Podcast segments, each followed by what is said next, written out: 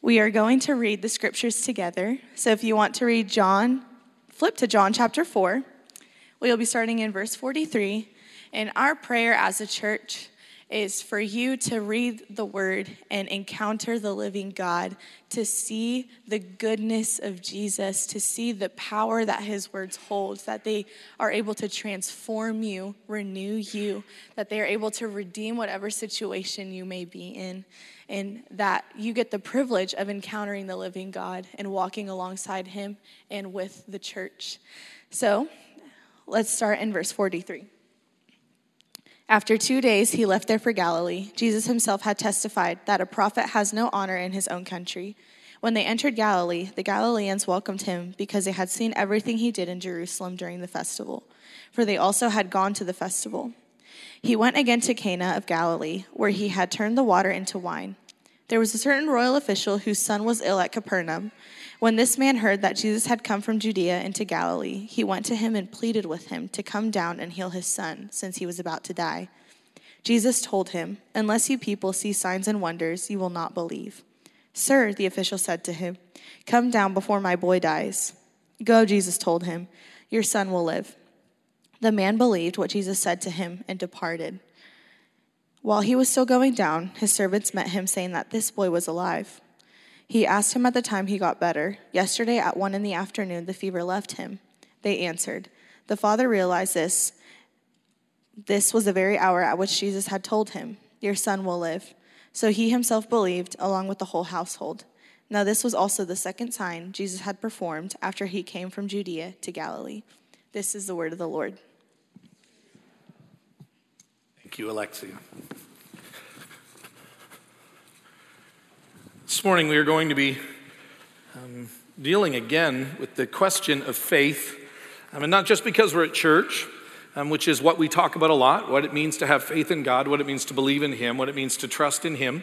Um, but it's a big deal in John's gospel. And so you're going to see story after story after story of people who are trying to understand who God is and respond to who God is. And we get this mixed blessing of things that are working out and things that are struggling and things that begin to work out and then they begin to struggle. It's literally like life. And so the Bible records this and describes God's encounter, God's incarnation, God's reaction to the broken world that we're in. And then you and I get to come along and we get to, to hear and, and see and experience, feel what God is actually doing in the world, and then, then we get to try to make sense of it. That's what the human experience is really all about. The Bible says, we want to give you, the Bible wants to give us a, a, a picture of reality of, of God in the world that might run against what you and I see, what you and I hear, what you and I feel, what we experience. And then you and I have to choose which one you're going to believe. Which one are you going to trust? Which one are you going to essentially to build your life on? And, and so we see um, John the Baptist trying to figure it out. We see Nicodemus trying to figure it out. We actually see like a wedding party trying to figure it out. Um, we, we see a woman just wanting to get some water and trying to figure it out. And over and over and over again, we see God incarnate in Jesus Christ, God in the flesh, Jesus, speaking I'm patiently enduring. I'm full of the, the, the, part, the verse I will never forget. I, I knew it was there, but it has just so hit me that Jesus came full of grace and truth. I just, I'm going to say that a lot in this series. Full of grace and truth, in, in perfect incarnation, embodiment, speaking the truth graciously, speaking the truth about grace, and, and modeling the amazing grace of truth. This is what it actually means to have faith. And, and so, what I want us to do is, I, I want us to just stop for a moment. We're about to get to the end of chapter four, and we've got a lot more chapters that we have to go through. But I think it's good to just say, hey, let's, let's recap what we have seen here, because there's a lot of repetition in John's gospel. So, let's begin in Hebrews chapter 11. Hebrews chapter 11. Um, I, I, again, the word faith and the word believe or the word trust, they're all related, right? They're cousins to one another. And in that relationship, we, we have to try to understand. And so often when we speak about faith, um, It's hard to imagine what it, well, I kind of know what it is. You're asking it like blind faith? And I, I, just have spent a lot of time going, no, it's not blind, but, but you don't really see either. Hebrews tells us that. This is what Hebrews actually says. Hebrews chapter 11, verse 1 should be an underlined verse in your Bible. Now, faith is the reality. That's an amazing, I just, faith is the reality. So, so often I think like I can't see reality, and so I'm sure it's out there somewhere, but faith is the reality. Faith somehow connects us to something that is real.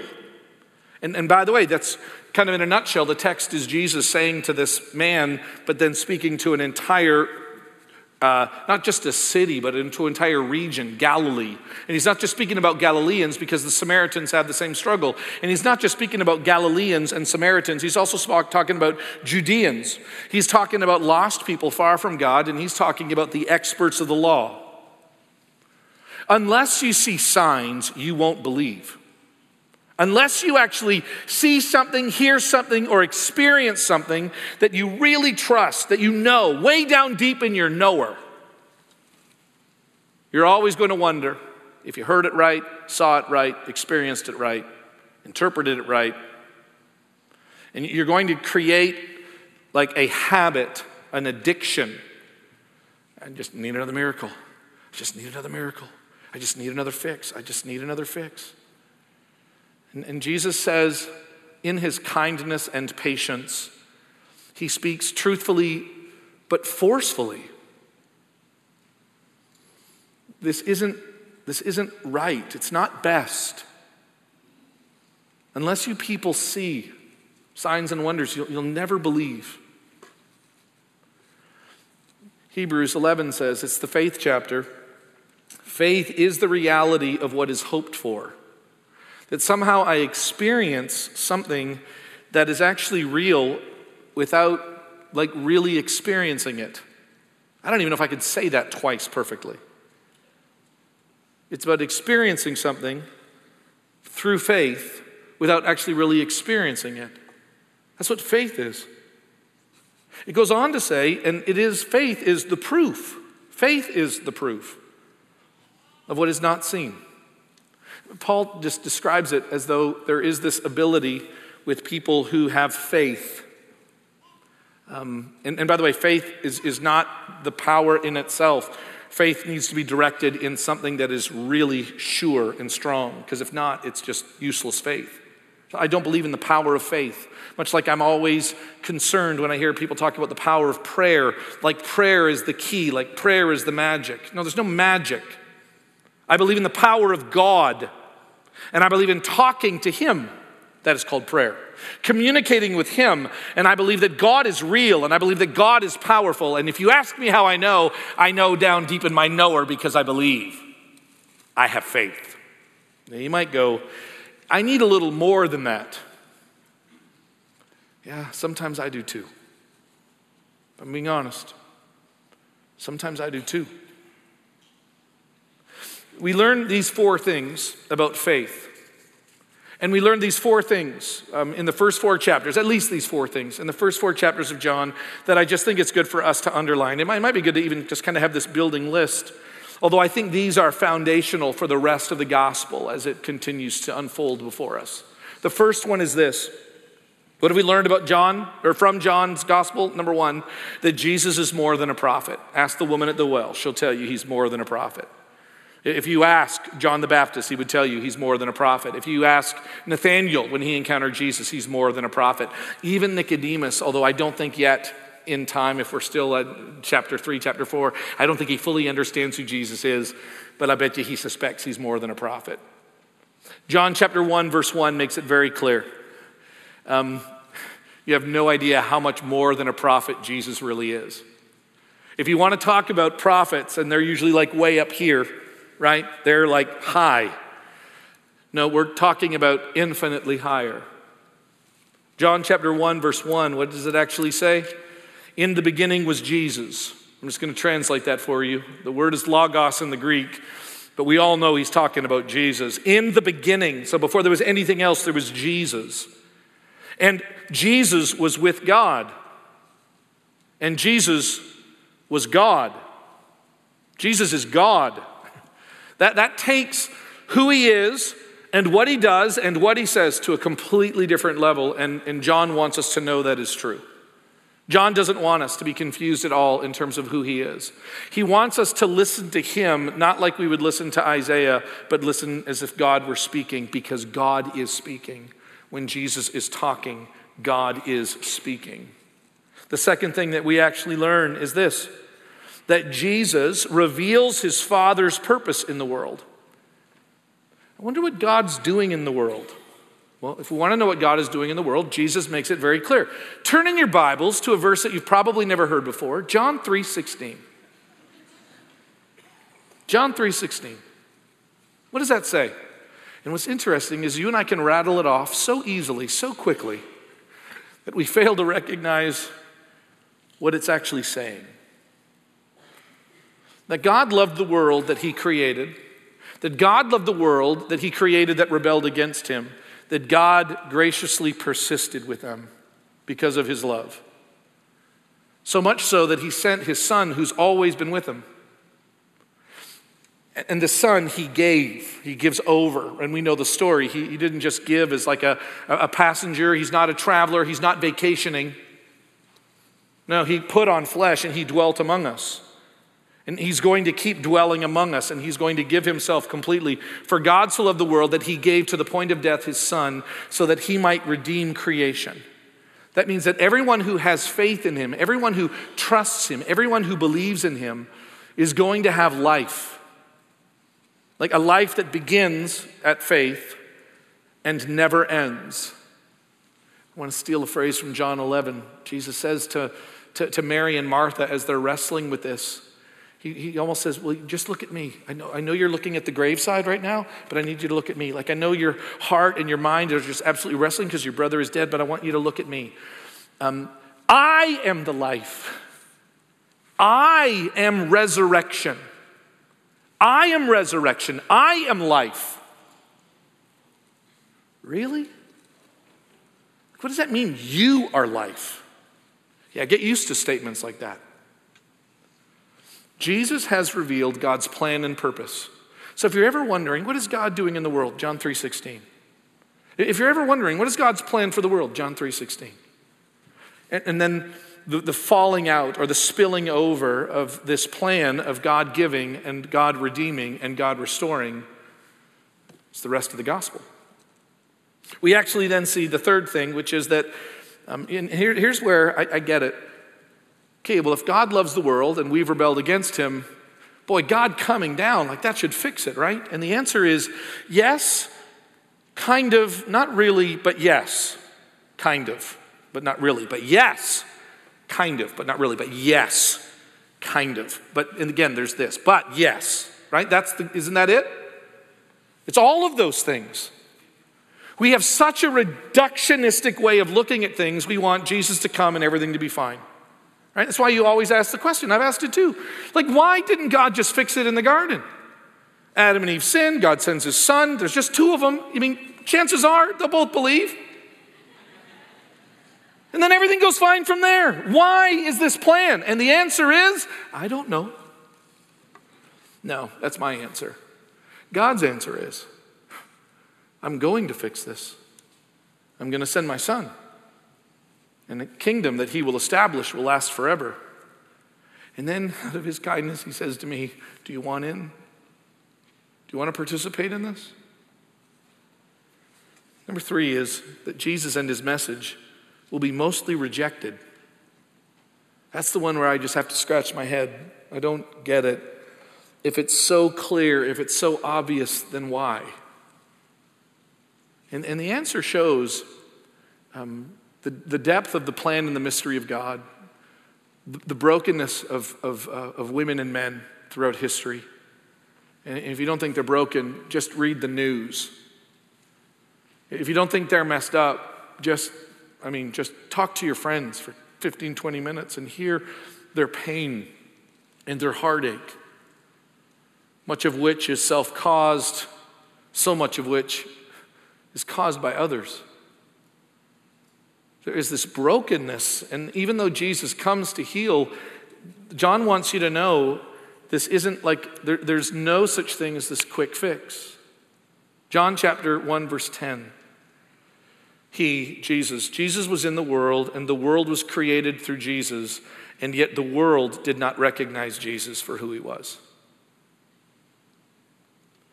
And, and the Bible will say because it loved its sin, because it didn't want to know the truth because it was really happy. The world had spent all of its time coming up with its own agenda, with its own interests, with its own plan. And Jesus isn't about the world's plan. Jesus isn't about my plan. And so when my plan and Jesus' plan don't match, then I have to choose which one I'm going to work with. And it's so easy to just stay in the rut or in the grooves that I'm already in. Add Jesus when necessary, remove him when it's complicated. Wash, rinse, repeat. It's Jesus, who is in fact God, God's redemption and restoration of the world um, on my agenda. And, and that's why Nicodemus approaches Jesus. It's Nicodemus' agenda, and that's the rub. This woman at this well, just minding her own business, Jesus interjects she's wanting water, Jesus is wanting to offer so much more, and there's a, a rub. There's something that's not right, that's broken. And what we're going to see in John's gospel is that some will believe. It's like a miraculous thing.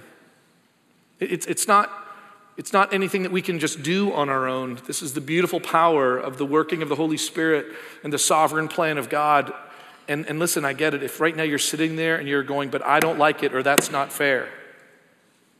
Okay, I don't, but let's be honest, I don't know what else to tell you. The Bible makes it very clear, does it not? So, the one thing we, we should not be, but I'll be honest, I continually am, are just surprised at the number of people with broken lives who still say, Yeah, not interested. Not interested.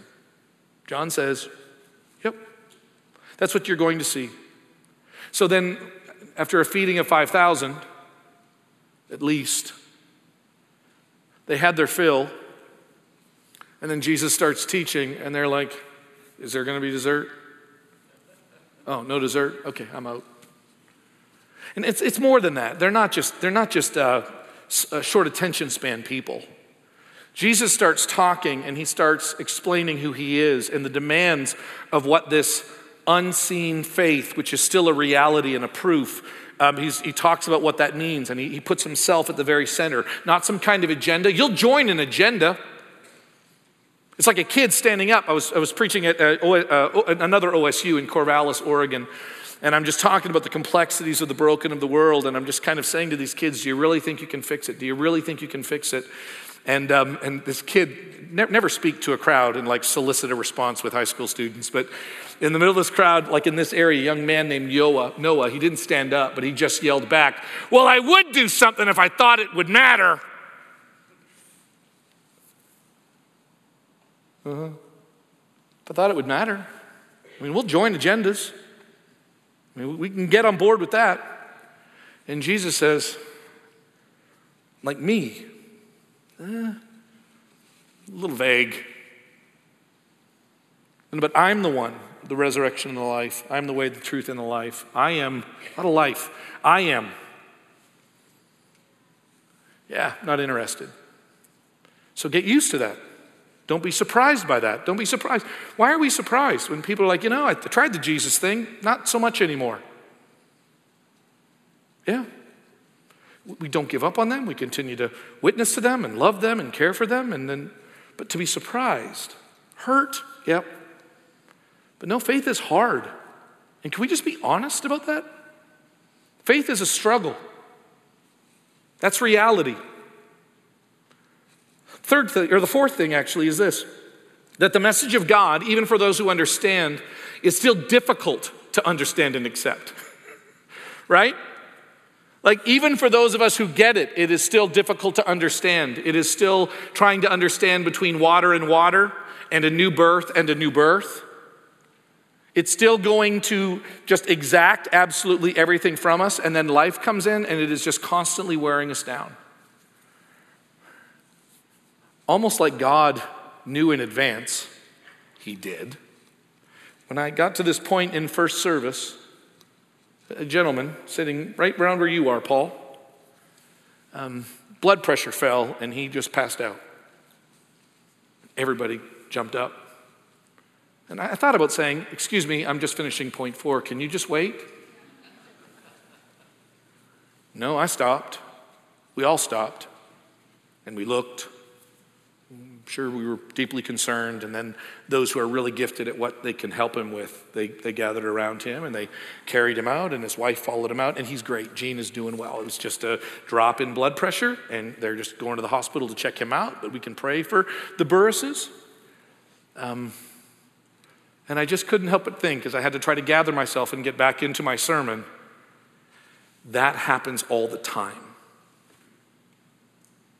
I thought I had faith figured out, and then my blood pressure drops or rises, or I get a report from the doctor, or I get some interruption, or people are walking out on me, or yelling at me, or screaming at me, or I'm screaming at them. And, and when can I just stop and to reflect? And the answer is that doesn't happen, not to Nicodemus, not to a Samaritan woman. It doesn't happen to John the Baptist. It doesn't happen to any of the disciples. That Jesus Christ, in very real time, comes and he approaches and he says, Listen, I am God. I've come to reveal his plan and his purpose. Most are going to reject this message. And for these, those of you who understand it, it's still going to be difficult because I'm trying to help you understand a reality that is beyond you and that is more real than you. And you can understand or appreciate.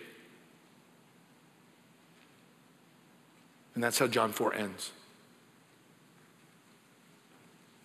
It, ends with a, uh, a rather bold statement. Look, look at chapter 4, verse 44. Jesus gives this proverbial statement. Now, you need to remember this, though. If we ever want to kind of blame a problem on a particular kind of people or group of people or a location of people, um, it's, a little, it's, it's a lot bigger than that. This could be said of a lot of places. Right, right now, he's, we, uh, this commentators even love to where he's, where, who's he talking about here? Is he talking about those in Jerusalem who don't want to honor him? Is he talking about those in Galilee who don't want to honor him? Is he talking about the Samaritans, which, by the way, some of those villages do not want him or his kind around?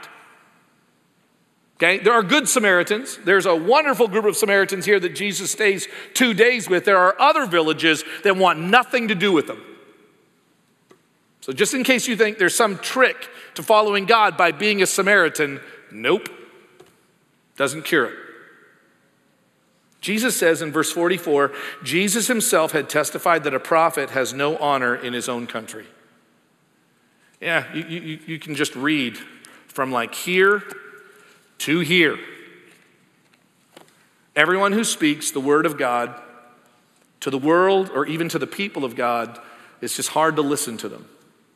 Now, by the way, this is a little bit more than, yeah, it's just hard to do the same thing in your hometown. It's, it's, it's hard. Not all of us are from French Lick. Okay, that was a Larry Bird reference. Anybody get that? Okay, three of you. Wow, okay. Um, not all of us get to do that.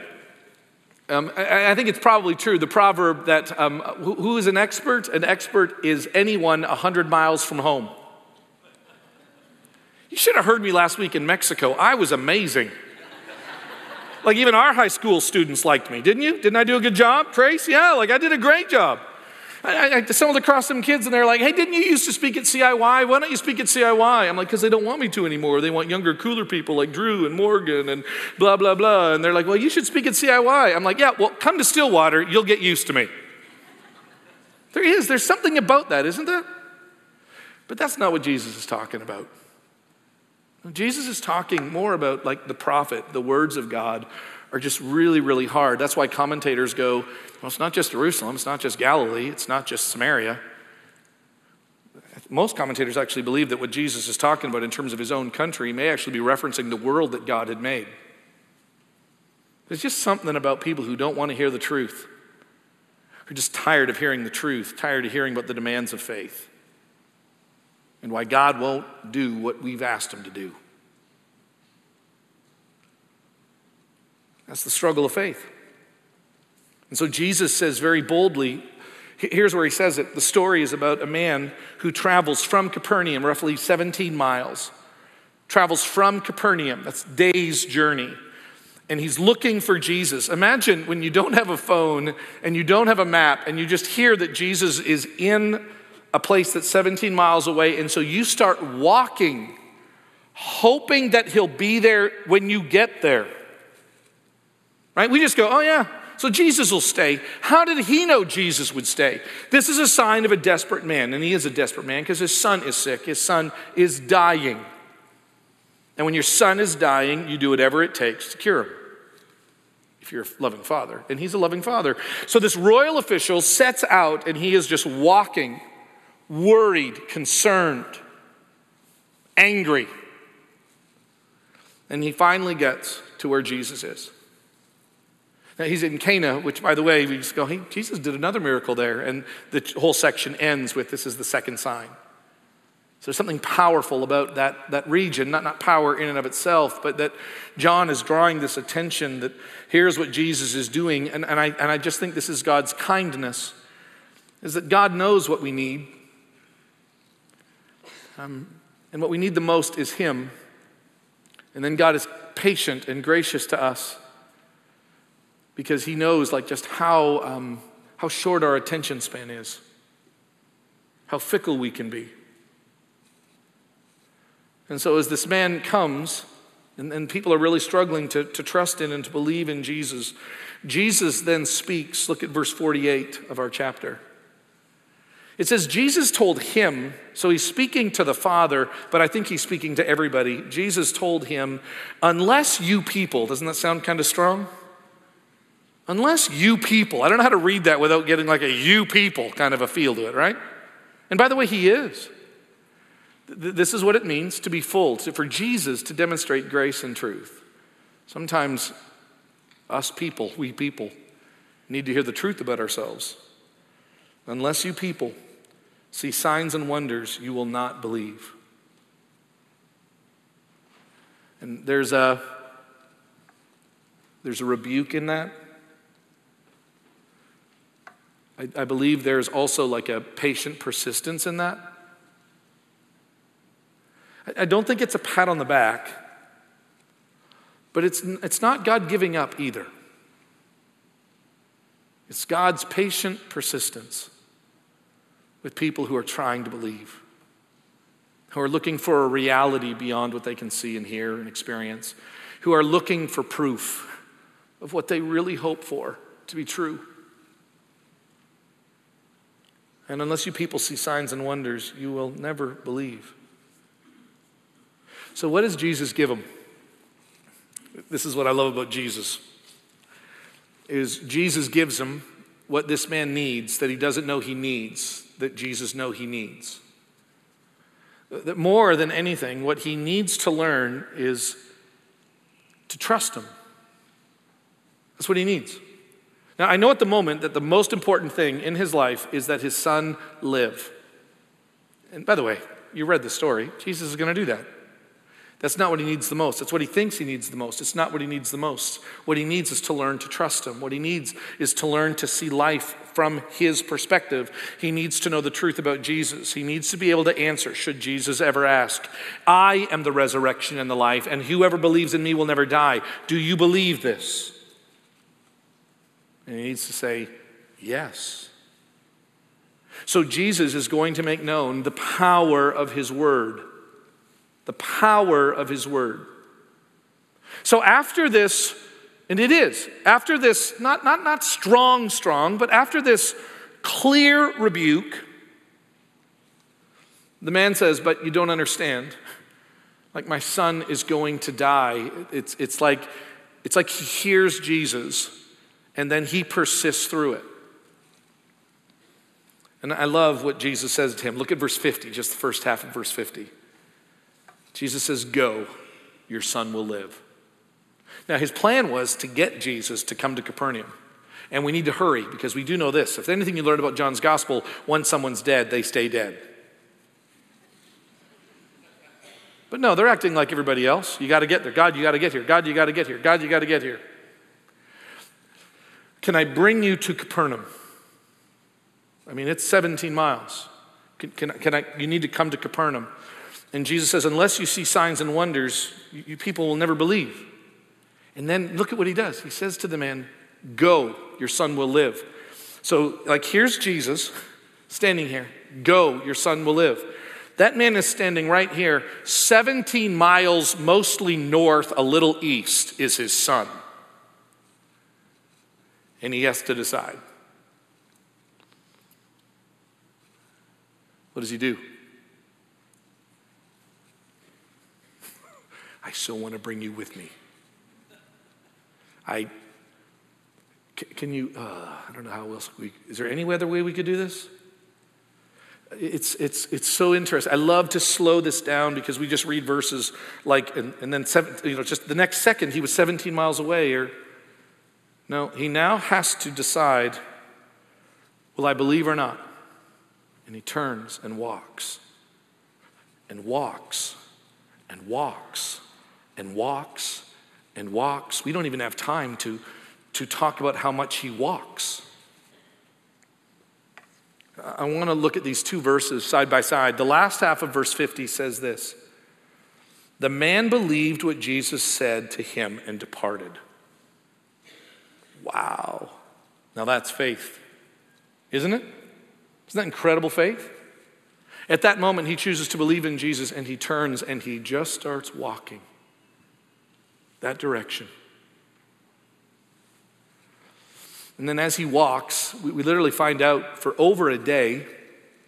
So, do you think while he's walking, if you can just imagine, do you think while he's walking, he's wondering? Do you think he's vacillating between, I hope my son is well. Well, I'm sure my son's well. Jesus said he would be well, but how do I know? Like, how do I know? I mean, I know that's happened to somebody else, but I don't know if that's going to happen to me. And what if I get all the way there and he's dead? Then what am I going to do? Was this journey a waste? Does this make any sense at all? Like, should I go back and get him and see if I can get him to come? Is there any way that he could just transport us to there? I can only imagine what it would have been like as he just walked. They come to him, the messengers, and they say, Your son has lived. When? When, when did that happen? Yesterday, at this hour. And then it says in verse 53 the father realized that this was the very hour at which Jesus had told him, Your son will live. So he believed along with his whole household. Jesus says, Your son will live. And he believed. And I know I'm kind of reading into it, but I think it's fair because Jesus has already said, Unless you see signs and miracles, none of you people will believe believe, um, wonder, doubt. No, no, no, I choose to believe, wonder, doubt. No, I choose to believe. And he does that for a really, really long time. And then God, in his mercy and in his kindness, verifies it to be true. Oh, he is so good. Is, is he not? But can I just say, he's good anyway. He's good anyway. Not just when we do, when he does what we ask him, he's good anyway. And then he confirms this. And, and you and I live most of our lives, in some sense, we live all of our lives between go and hearing the news that our son will live. We literally live all of our lives, all of our spiritual lives in this place between your sins are forgiven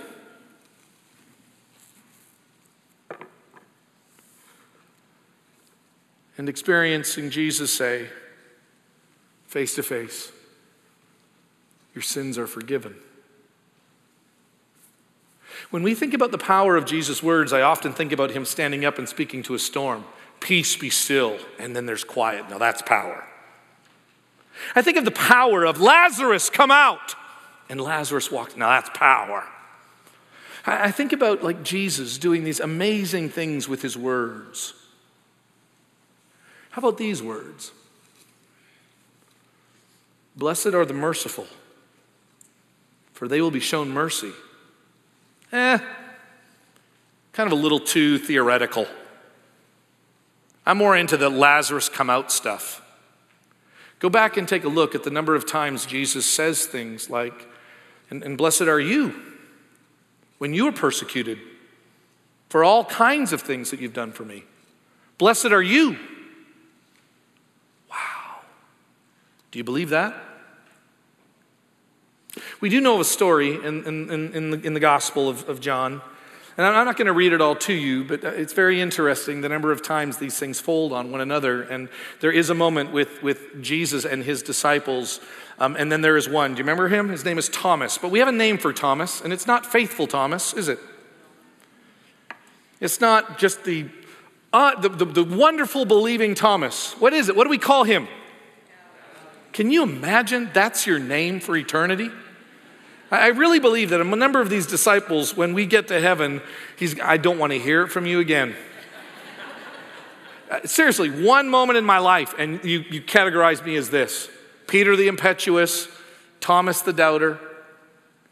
But Jesus actually says this in this powerful encounter. Jesus actually says this Thomas, because he says, I'm not going to believe it. I can't do it. I can't believe it. He's, it's like he's from either Galilee or Samaria or Judah. He's from one of those places because he can't believe unless he sees a sign. And Jesus, in his kindness, says, Touch, put your hand. And then, Jesus says, You are blessed because you believe, but blessed are those who do not see and yet still believe. And that's us. Because Jesus knows our struggle. And Jesus knows that we'll spend the vast majority of our life walking back from Cana, go to Capernaum, your son lives. And in that time,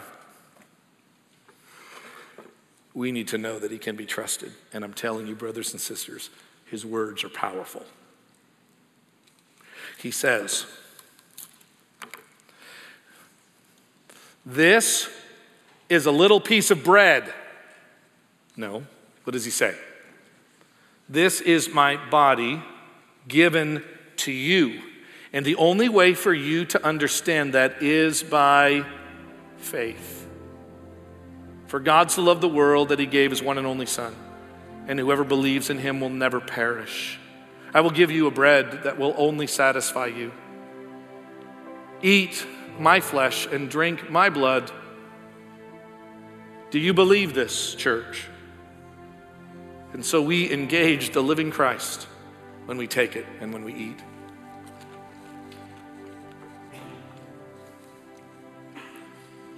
This is the cup representing the blood of Jesus that was given to us for redemption and restoration. It's not grape juice. It literally it reminds us of God has done for us in Jesus. And I would argue, can something be more powerful? I'll have to rethink this, but right now I want to say it's more powerful than storms being calmed or Lazarus walking. Um, it's the reason behind all of it that Jesus says, This is, church, do you believe it? For the forgiveness of our sins, let us drink.